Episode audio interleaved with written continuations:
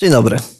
Znajdujemy się w Podkowie Leśnej, w Kościele Adwentystów Dnia Siódmego i rozpoczynamy kolejny sezon studium biblijnego.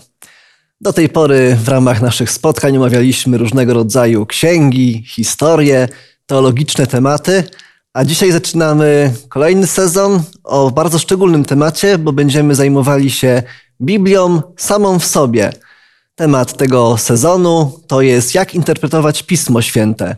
Poruszymy w nim tematy, co pismo mówi samo o sobie, jakie są zasady jego studiowania, czytania, jak tematyka Pisma Świętego wiąże się z różnymi innymi dziedzinami nauki. A dzisiaj taki temat wprowadzający wyjątkowość Biblii. Serdecznie zapraszam.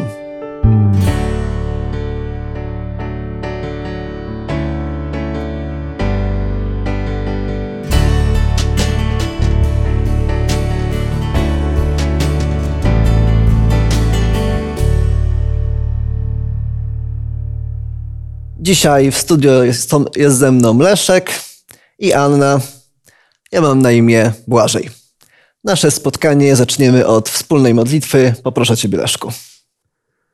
Panie nasz i Ojcze, który jesteś w niebie, w tej chwili przychodzimy do Ciebie, by Ci podziękować za to, że wspólnie będziemy mogli zaglądać do Twojego słowa i uczyć się z niego, zgłębiać to, co Ty przekazałeś nam w nim, abyśmy mogli być zbudowani, mogli znaleźć to wszystko, czego potrzebujemy na co dzień w naszym życiu. Obdarz nas swoim Duchem Świętym. O to Cię prosimy w imieniu Jezusa Chrystusa. Amen. Amen. Wyjątkowość Biblii. Za chwilę przejdziemy do sedna tematu i będziemy mówili o tym, rzeczywiście, w czym jest ta Biblia tak wyjątkowa, czym się wyróżnia. Natomiast z pewnością Biblia jest księgą o tematyce religijnej, duchowej. No i właśnie, czy w dzisiejszym czasie, w czasie, kiedy czytelnictwo przeżywa swój kryzys, kiedy mamy dużo różnych, dużo różno, wiele innych źródeł, takich jak multimedia, filmy, książki, muzyka, Ludzie też mogą korzystać z podróży, ze spacerów, z przyrody. Mogą tą duchowość swoją czerpać z różnych źródeł. Czy potrzebujemy cały czas świętych, natchnionych ksiąg do tego, żeby naszą religijność, duchowość praktykować. Co byście powiedzieli młodemu człowiekowi, który książek, ogólnie książek nie lubi, ale jest zainteresowany tematami duchowymi? Czy byście go zachęcali, czy byście powiedzieli mu w porządku, możesz tego Boga poznawać również w inny sposób? Odpowiadając na Twoje pytania, chciałem powiedzieć, że często, kiedy rozmawiam z ludźmi, którzy nie studiują na co dzień Pisma Świętego i próbujemy rozmawiać o tym, co w tej Biblii jest, to mamy kłopot.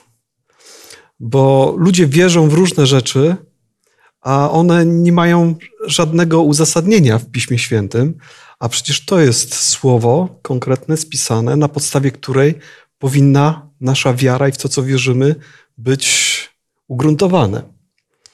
E, czy młody człowiek, który w dobie internetu smartfonów, czy może czytać Biblię? Jak najbardziej. Ja już od wielu lat nie korzystam z Biblii drukowanej, ale mam ją na swoim telefonie, mam ją na tablecie i dosyć wygodnie mi się w tej formie korzysta. To, co chciałem jeszcze dodać, to, że nie ma czegoś takiego, że przeczytam raz, drugi, trzeci Biblię i to już wystarczy.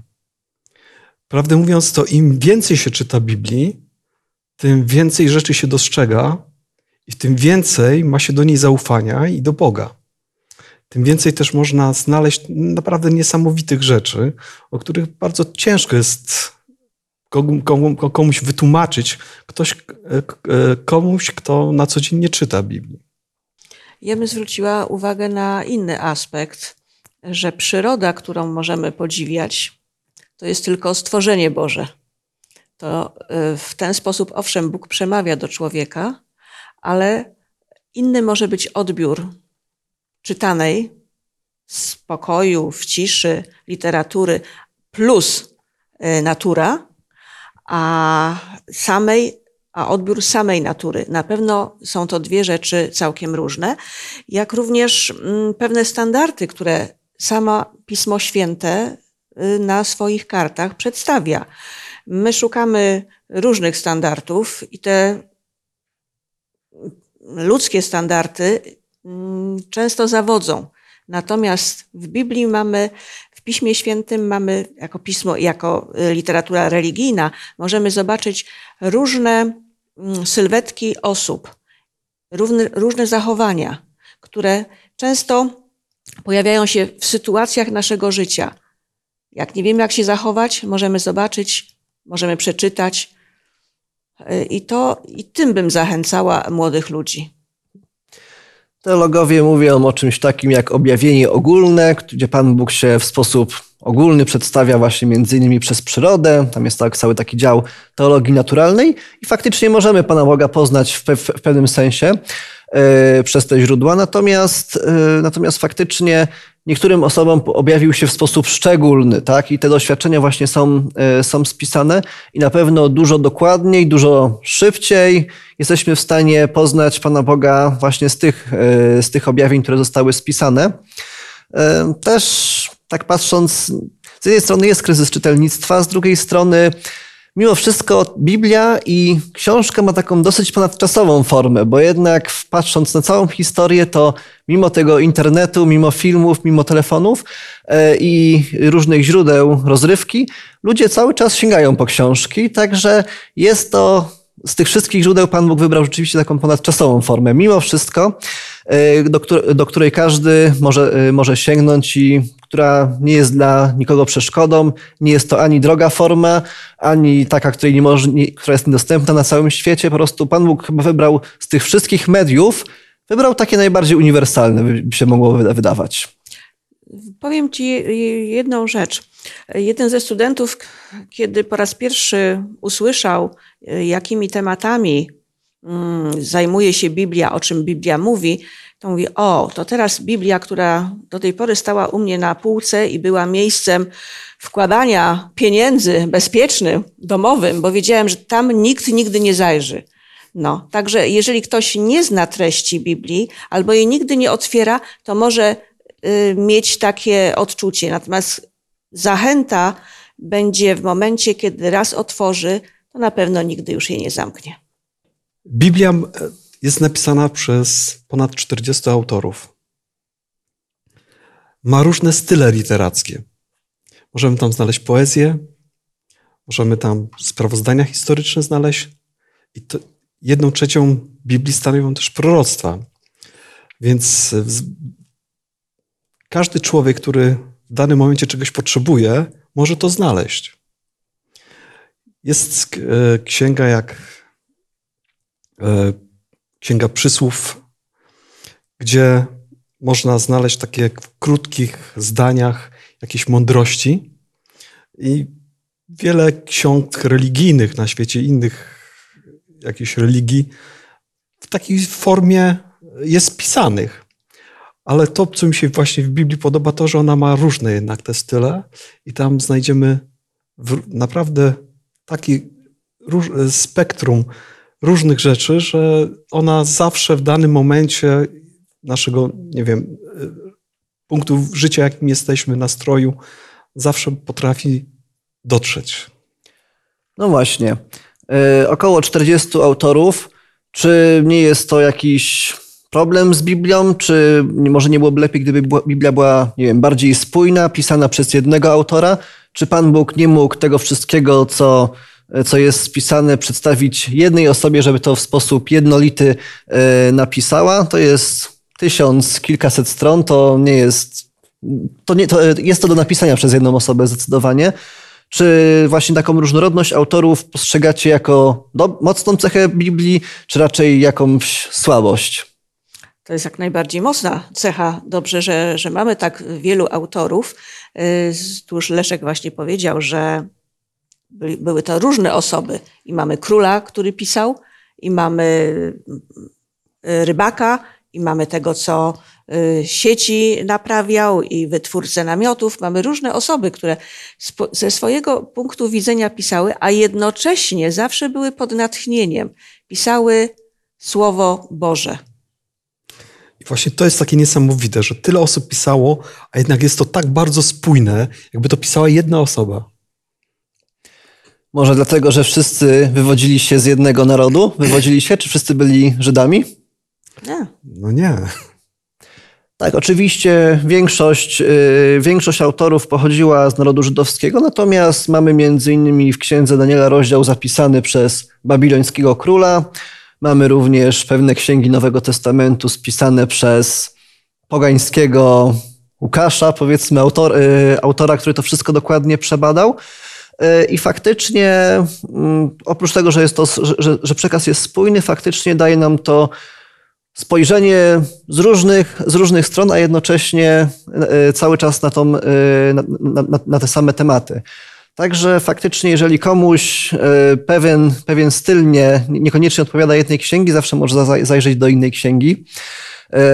Nie wiem, na ile to jest prawda, nie, nie analizowałem, natomiast mówi się, że cztery Ewangelie zostały spisane przez cztery typy osobowości.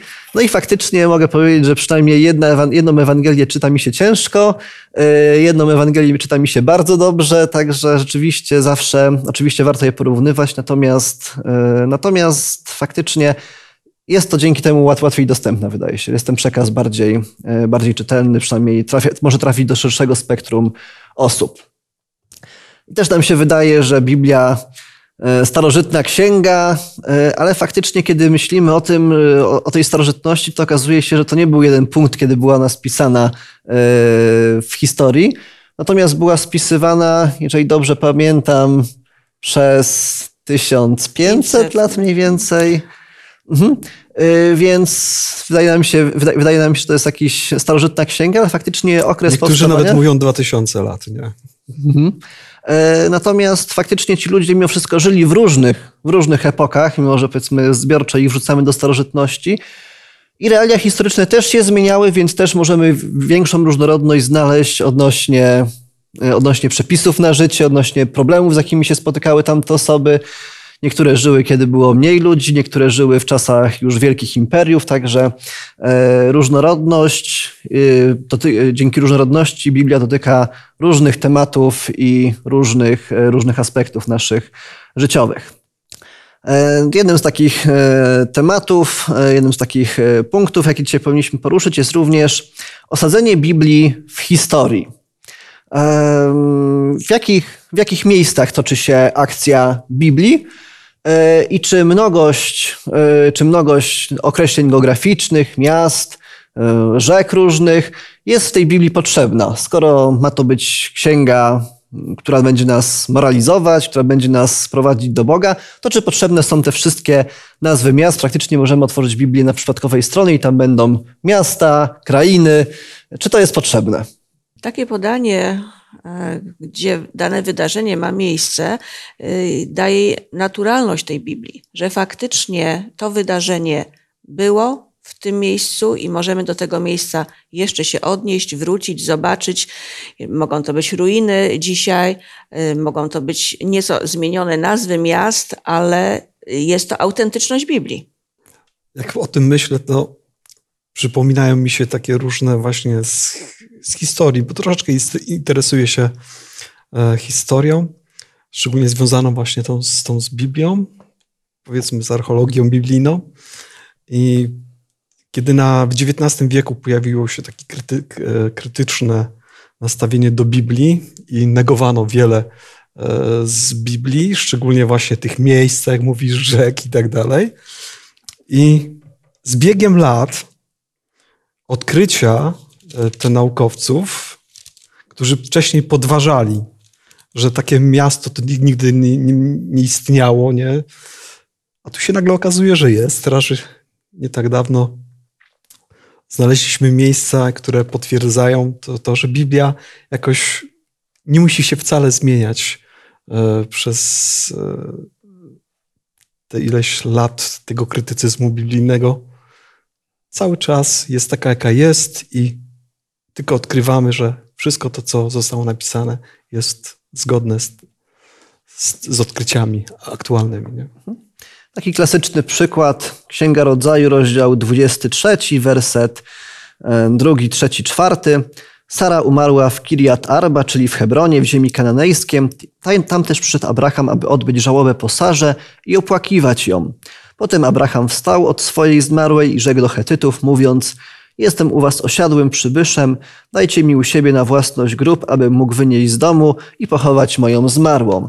I faktycznie przez wiele, wiele lat, przez wiele wieków właściwie, e, to był to był punkt, y, w którym y, krytykowano Biblię, że takiego narodu jak Hetyci, Hetyci nie było. Nie było. Natomiast właśnie odkrycia archeologiczne z czasów XIX-XX wieku potwierdziły, że faktycznie taki, taki naród, naród, naród istniał. I to nam daje takie takie dodatkowe, dodatkowe ugruntowanie, że faktycznie, e, że faktycznie te historie nie, nie są e, tylko przypowieściami, nie są tylko e, jakimiś alegoriami, ale faktycznie wydarzyły się rzeczywiście i te, te, te przygody tych ludzi z Bogiem rzeczywiście, rzeczywiście miały miejsce. Kiedy odkryto takie miasto jak Ur, z którego wyszedł Abraham, to dopiero ta historia Abrahama nabiera takiego większego kolorytu bo jeżeli się zda sprawę, że w tamtych czasach, w tamtym mieście e, poziom życia był tak wysoki, że e, woda, która była doprowadzana do mieszkań, ścieki odprowadzane i tak dalej.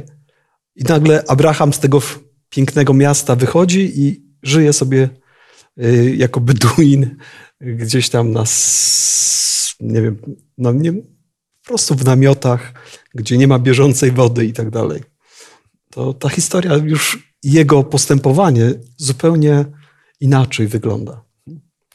Czy korzystacie i moglibyście tutaj naszym widzom polecić jakieś źródła, jakieś materiały, y, jak, jak, jak wy szukacie, jak, jak wy pogłębiacie swoją wiedzę z zakresu powiedzmy historii, geografii w kontekście studium biblijnego? No jest dużo fajnych książek, które można byłoby polecić. To bardzo łatwo w dzisiejszych czasach wpisać w wyszukiwarkę Archeologia A, krajów biblijnych. Dokładnie i można znaleźć wiele ciekawych rzeczy. Mhm. Są też po prostu atlasy biblijne, tak, które po prostu pokazują pewne mapy i pewne, e, pe, pe, pewne historie faktycznie, kiedy się czyta, patrząc na mapę, też nabierają pewnego, e, czasami e, rozwijają się pewne wątpliwości, a czasami pojawiają się wręcz dodatkowe pytania. Na przykład, dlaczego ci Izraelici wędrowali te 40 lat przez pustynię, skoro tam można byłoby to prze, przez kilka dni, kilka tygodni można było tą drogę, tą drogę przebyć. Tak? I sobie patrzymy na tą mapę i sobie myślimy, jak oni tam chodzili. Ale jak tylko znajdziemy się w tych miejscach, to możemy zobaczyć, jaka ciężka była jest to, jaka ciężka droga w upale, e, w skwarze, a jednak e, pokonanie jej mogło być szybsze, nie było. Trzeba być i zobaczyć. I to też jest forma zachęcania. Chcesz y, wiedzieć coś więcej, wybierz się w te tereny, które dzisiaj możemy spokojnie zwiedzać. Proszę. E, kiedy czytam jakiś fragment Pisma Świętego i tam znajduję e, jakieś nazwy, miejsca, e, królów i potrzebuję znaleźć informację jakąś szerszą na ten temat, wpisuję wyszukiwarkę i wtedy mogę wiele cennych rzeczy dodatkowo się dowiedzieć i obraz jest pełniejszy i te czytanie Biblii jest ciekawsze. Z pewnością pewne rozdziały biblijne są bardzo mocno osadzone i są wręcz potwierdzone źródłami pozabiblijnymi. Natomiast co do pewnych rozdziałów, początkowe rozdziały Księgi Rodzaju, czy niektóre rozdziały, które opisują pewne cudowne wydarzenia, czy może autorzy Biblii yy, mieli, pisali to jako pewnego rodzaju przenośnia, czy rzeczywiście im chodziło o, y, o rzeczywiste wydarzenia? Czy mamy jakieś, czy, czy w kontekście tego, co powiedzieliśmy, możemy to jakoś y, odpowiedzieć na, tą, na, na, te wątpliwości, które być może niektórzy mają, kiedy czytają o takim niesamowitym wydarzeniu jak zmartwychwzbudzenie, jak zmartwychwstanie choćby Jezusa. Pismo Święte zapowiada przyjście Jezusa Chrystusa. I zapowiada to już właśnie w Księdze Rodzaju. Po kuszeniu, kiedy e, Adam i Ewa popadli w grzech, była nadzieja. Nadzieja zapowiadana przyszłego Mesjasza. I potem konsekwentnie przychodzi Chrystus, jest informacja w, w, e, w, księgach prorockich o jego śmierci męczeńskiej, jak i również o kolejnym przyjściu na ten świat. Jednak czy właśnie to może, może in, inne kwestie. Czy może Mojżesz, który jak wierzymy spisywał Księgę Rodzaju, te, te pierw, te, ten opis stworzenia, czy to nie jest, y, czy nie zawarł tam informacji, że jest to jakaś forma przenośni, forma jakiegoś takiego wierzenia, czy rzeczywiście autorzy Biblii uważali również te, y, te, te rozdziały, w których były, które były, które opisują nadprzyrodzone e, pewnego rodzaju nadnaturalne wydarzenia, czy oni również uważali je za wydarzenia historyczne, czy tylko za jakieś przypowieści? Nie no, zdecydowanie uważali to za wydarzenia historyczne. Na pewno uważał tak Mojżesz. Mhm. My możemy to dzisiaj różnie interpretować. Są ludzie, którzy to tak interpretują, że to może jakaś alergoria czy coś tam takiego. Ale Mojżesz raczej pisał to jako po prostu kolejny fakt. Fakt, fakt. Mało tego, to Od były tak początku tak ważne. stworzenia aż do jego czasów, nie? Myślę, że dla Mojżesza były tak ważne słowa, które kazał przekazywać z pokolenia na pokolenie, e, uczyć młodszych, żeby nigdy nie, zapamięta, nie zapomnieli słów, które są zawarte w Słowie Bożym. I wydaje się, że kiedy właśnie spisywali autorzy te rozdziały, to nie rozróżniali, tak po prostu opisywali e, dzieje jakiegoś bohatera, poszedł, najadł się, zasnął, a zaraz potem pisali, że Pan Bóg się mu objawił, że, że, że morze się rozstąpiło, że ktoś został uzdrowiony i, i, i opisują to dokładnie w tak, taki sam sposób, jakby to y, przekonani, że to, że to było rzeczywiste wydarzenie, yy, że tak się wydarzyło. I w pewnym sensie te yy, wydarzenia historyczne, które są i, te, i potwierdzanie Biblii z, z źródłami pozabiblijnymi, również y, pewnego rodzaju nam daje potwierdza nam, e, potwierdza nam i e, daje nam powody, żeby wierzyć temu, że również te wydarzenia takie szczególne również były właśnie tymi, tymi również się wydarzyły, również miały miejsce w historii, a to, a to, nam, a to, a to buduje naszą wiarę, buduje naszą wiarę w potężnego Boga, w Boga, który interweniował w życie pojedynczych ludzi i jak się, jak, jak, jak się domyślamy, jak chcemy wierzyć, może również działać w życiu, w życiu każdego z nas. E, tak jak tu zostało wspomniane, około 30% Biblii e, są to różnego rodzaju proroctwa. W dzisiejszym czasie, w dzisiejszych czasach, kiedy e, z jednej strony mamy bardzo duży nacisk na racjonalizm, na oświecenie, wiedzę, z drugiej strony widzimy też, że w, że w kontekście różnych globalnych kataklizmów, jakie się ostatnio, ostatnio dzieją, ludzie też szukają właśnie różnego rodzaju proroctwa, też właśnie pewnego rodzaju e, renesans to e, wróżki, prorocy, jacyś mistycy, którzy, e, którzy tworzyli jakieś przepowiednie, to wszystko się odradza.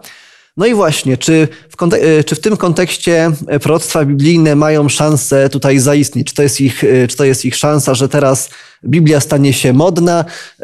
Czy możemy, że tak powiem, właśnie tymi proroctwami zachęcić ludzi do, do, do, ich czytania? Czy jaki jest cel tamtych proroctw? Jaki, są, jaki jest cel proroctw biblijnych? No to ciekawe pytanie, bo e, ja jak zaczynałem studiować Pismo Święte, to prawdę mówiąc, E, skłoniło mnie do tego, e, skłoniła mnie do tego lektura książki Kosidowskiego, który e, Kiedy Słońce było Bogiem. Tam on krytykuje Biblię od początku do końca.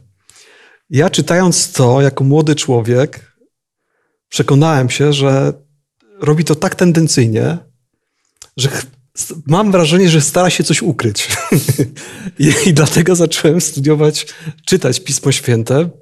I okazało się, że e, te wszystkie rzeczy, które wydają się tak bardzo niesamowite, to jeżeli się przyjmie, że Bóg istnieje, to już nie są takie wcale niesamowite, bo Bóg jest tak niesamowity, że takie rzeczy to są rzeczą zupełnie naturalną, normalną. A to, że w Biblii znajdujemy właśnie proroctwa to są taką naprawdę mocną stroną Biblii, bo możemy przekonać się, że to, co zostało napisane, jeżeli się wypełniło, to znaczy, że to było prawdziwe. Nie? E, ale nie sądzę, żeby to e, te dzisiejsze współczesne takie właśnie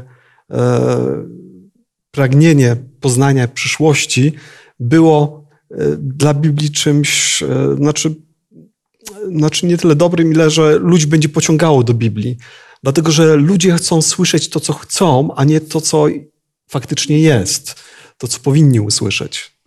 I to jest problem. Dlatego celem Biblii, celem proroctw może nie jest zaspokojenie ciekawości ludzkiej. Natomiast jest poznanie natury Boga jako y, tego, który jest wszechwiedzący, który zna przyszłość. Jeżeli będziemy w ten sposób patrzyli na proroctwa, to łatwiej nam będzie je zrozumieć. Nie szukając tego, a co będzie dalej, jaka jest przyszłość, bo nie o to chodzi w tym wszystkim. Są proroctwa, które się już wypełniły i są te, które, na które jeszcze wciąż czekamy. Y, niedawno studiowaliśmy y, księgę proroka Daniela, gdzie było mnóstwo proroctw już wypełnionych. Jeżeli coś się wypełniło, zapowiedziane, to mamy wielkie, nie tyle prawdopodobieństwo, ale pewnik, że one się wszystkie wypełnią. To niesamowite właśnie jest w Biblii, jak precyzyjna potrafi być e, w swoich przepowiedniach. Jeżeli weźmiemy pod uwagę na przykład to, co zostało napisane na temat, w jaki sposób Chrystus umrze, jakie tam różne szczegóły z, z tego wydarzenia są tak precyzyjne, że to jest coś naprawdę niesamowitego. No i właśnie, i Pan Bóg mógł wiele precyzyjnych rzeczy zawrzeć, bo jak wierzymy, zna On przyszłość. Natomiast nie poinformował nas, jakie numery padną w najbliższym losowaniu lotto, y, kto wygra najbliższe wybory. Y, ale właśnie te proroctwa dotyczą pewnych rzeczy, które są, nie, nie, nie tyle mają wpływ na, na nasze ziemskie życie, co mają nas pociągać, co mają nas y, edukować co do tego życia wiecznego. No i właśnie te proroctwa, właśnie tak jak tutaj powiedzieliście o Jezusie, gdzie od samego początku było, y, była mowa o tym Mesjaszu. I w tym momencie, kiedy te proroctwa się spełniły, to możemy mieć pewność, że rzeczywiście ten Jezus, który umarł wtedy na krzyżu, rzeczywiście on był tym zapowiedzianym, zapowiedzianym Mesjaszem. I to jest dla mnie dużo bardziej wartościowe, dużo większą korzyść może mi przynieść ta wiedza i to wypełnienie tego proroctwa, niż jakieś numerki, czy jakieś, jakaś taka wiedza tutaj powiedzmy z, z dziedziny polityki. Bo ta, y, bo ta wiedza i ta, ta wiara, że rzeczywiście y, on był, to był zapowiedziany Mesjasz, to jest coś, co na podstawie, na podstawie wiary w czego dostępujemy, dostępujemy usprawiedliwienia, zbawienia i na podstawie czego Bóg nas przyjmuje w poczet swoich, poczet swoich dzieci. Także proroctwa e, są, są intrygujące, natomiast no, nie, służą, nie służą tylko przepowiadaniu przyszłości. Przede wszystkim nie służą przepowiadaniu przyszłości, ale mają nas dotknąć i mają sprawić, że zmienić nasze postawy, zmienić nasze myślenie i sprawić, że będziemy ufali Panu Bogu. Także Zachęcamy oczywiście do, do, do studiowania proroctw. E, cały poprzedni właśnie tutaj sezon Księga Daniela. Natomiast jeżeli ktoś szuka taniej sensacji, to jej nie znajdzie. Znajdzie proroctwa, które będą dotykały go, które będą apelowały do niego, żeby jego serce zostało przemienione i żeby zaufał on temu Bogu, który te proroctwa e, dał. Jest taki jeden z autor biblijny, który już nawet chyba tutaj był tutaj wspomniany. E, wspomnieliśmy, że, e, że autorzy w ogóle biblijni byli bardzo różnorodni. By, żyli w różnych okresach czasu, byli bogaci, biedni, byli to królowie, byli to zwykli pasterzowie czy zwykli, zwykli rzemieślnicy. Natomiast ten autor doświadczyć, doświadczył, można było, byłoby powiedzieć, wszystkiego. Doświadczył i wielkiego bogactwa, przepychu i, że tak powiem, Y, pretendował do bycia premierem, królem, naj, y, przepraszam, królem największego wówczas imperium, ale również dosta, do, do, doświadczył życia bardzo prostego, na pustyni, przy owieczkach. Także powiedzmy doświadczenie życiowe miał ogromne. No i takich doświadczonych ludzi, doświadczonych ludzi czasami aż miło jest posłuchać, co mają do powiedzenia, jak podsumują swoje całe życie. Zapraszam, żebyśmy otworzyli właśnie takie e, podsumowanie i testament, e, testament Mojżesza, e, księga, księga powtórzonego prawa, rozdział 32 i poproszę o przeczytanie wersetów 45 po 47. A gdy Mojżesz wypowiedział do końca te słowa do całego Izraela, rzekł do nich jeszcze: Weźmijcie do serca swego wszystkie słowa, którymi ja was dziś ostrzegam, abyście je przekazali waszym synom, by starannie spełniali wszystkie słowa tego zakonu, gdyż nie jest to dla was słowo puste, lecz jest ono waszym życiem i przez to słowo przedłużycie życie swoje na ziemi, do której przeprawiacie się przez Jordan, aby ją objąć posiadanie. Mojżesz mógł powiedzieć wiele rzeczy, mógł powiedzieć nie róbcie takich pochopnych kroków, jak zrobiłem ja w swojej młodości, mógł powiedzieć, mógł udzielić różnych rad, natomiast na koniec swojego życia yy, odwołał się i skierował uwagę na słowa, na słowa zakonu, które zostały zapisane. I tak to argumentuje, że nie jest to słowo puste, lecz jest ono waszym życiem. Przez to słowo przedłużycie życie swoje na ziemi. Dlaczego, czy w to wierzył, dlaczego w, tak to, w, w, w to wierzył, czy te słowa są aktualne do dzisiaj, w dzisiejszych czasach? To ciekawe, co Mojżesz napisał.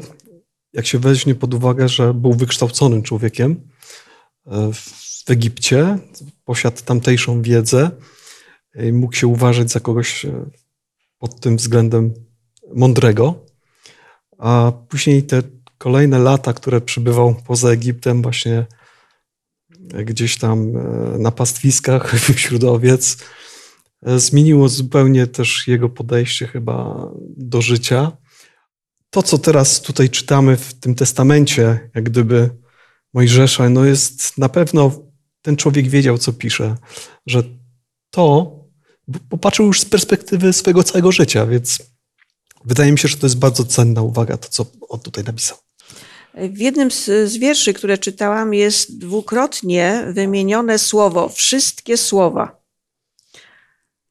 Nie tylko część, tylko cała Biblia jest istotna. Wszystkie słowa, które są w niej zawarte, mają znaczenie. Nie wybiórcze, które nam w danym momencie pasują bądź nie. Na to też myślę, że Mojżesz zwrócił uwagę, powtarzając dwukrotnie wszystkie słowa. Mojżesz miał porównanie, na pewno znał te wszystkie pisma kapłanów, mędrców egipskich, e, ale też doświadczył tych słów, które skierował do niego Pan Bóg.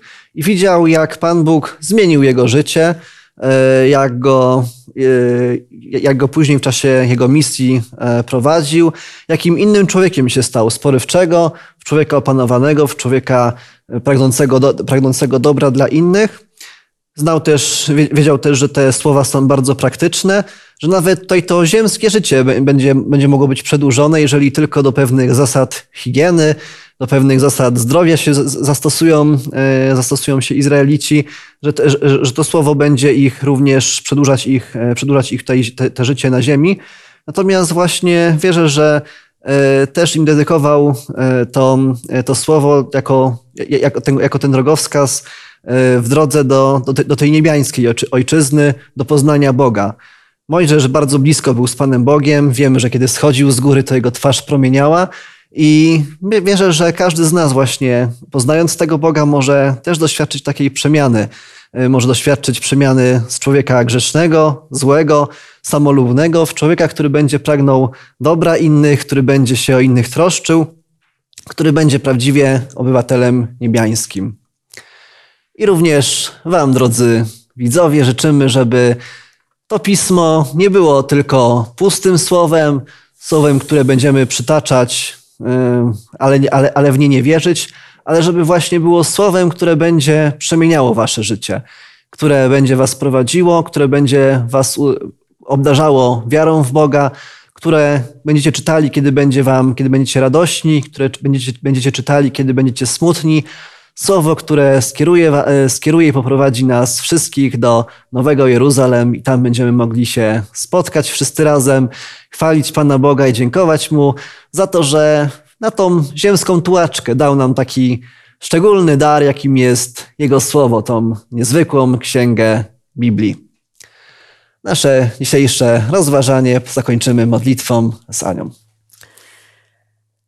Nasz drogi Ojcze, Stworzycielu, Zbawicielu, dziękujemy Tobie, że zadbałeś o słowo, które nas buduje, o słowo, które daje nam nadzieję, o to słowo, które możemy każdego dnia otwierać i nieść innym, słowo, które daje pokój, tak bardzo potrzebne w ciężkich chwilach, którym aktualnie żyjemy. Niech Tobie będzie za to wszystko, Panie Boże, cześć i chwała. Amen. Amen. Mam nadzieję, że czujecie się zachęceni do poznawania Biblii. Już za tydzień spotkamy się na kolejnym studium pod tytułem Pochodzenie i natura Biblii, gdzie będziemy omawiali kwestie natchnienia, czym to jest natchnienie i jak w związku z tym tą Biblię należy rozumieć, interpretować, jak ją jeszcze lepiej, jak ją jeszcze dokładniej poznać. Serdecznie zapraszam za tydzień.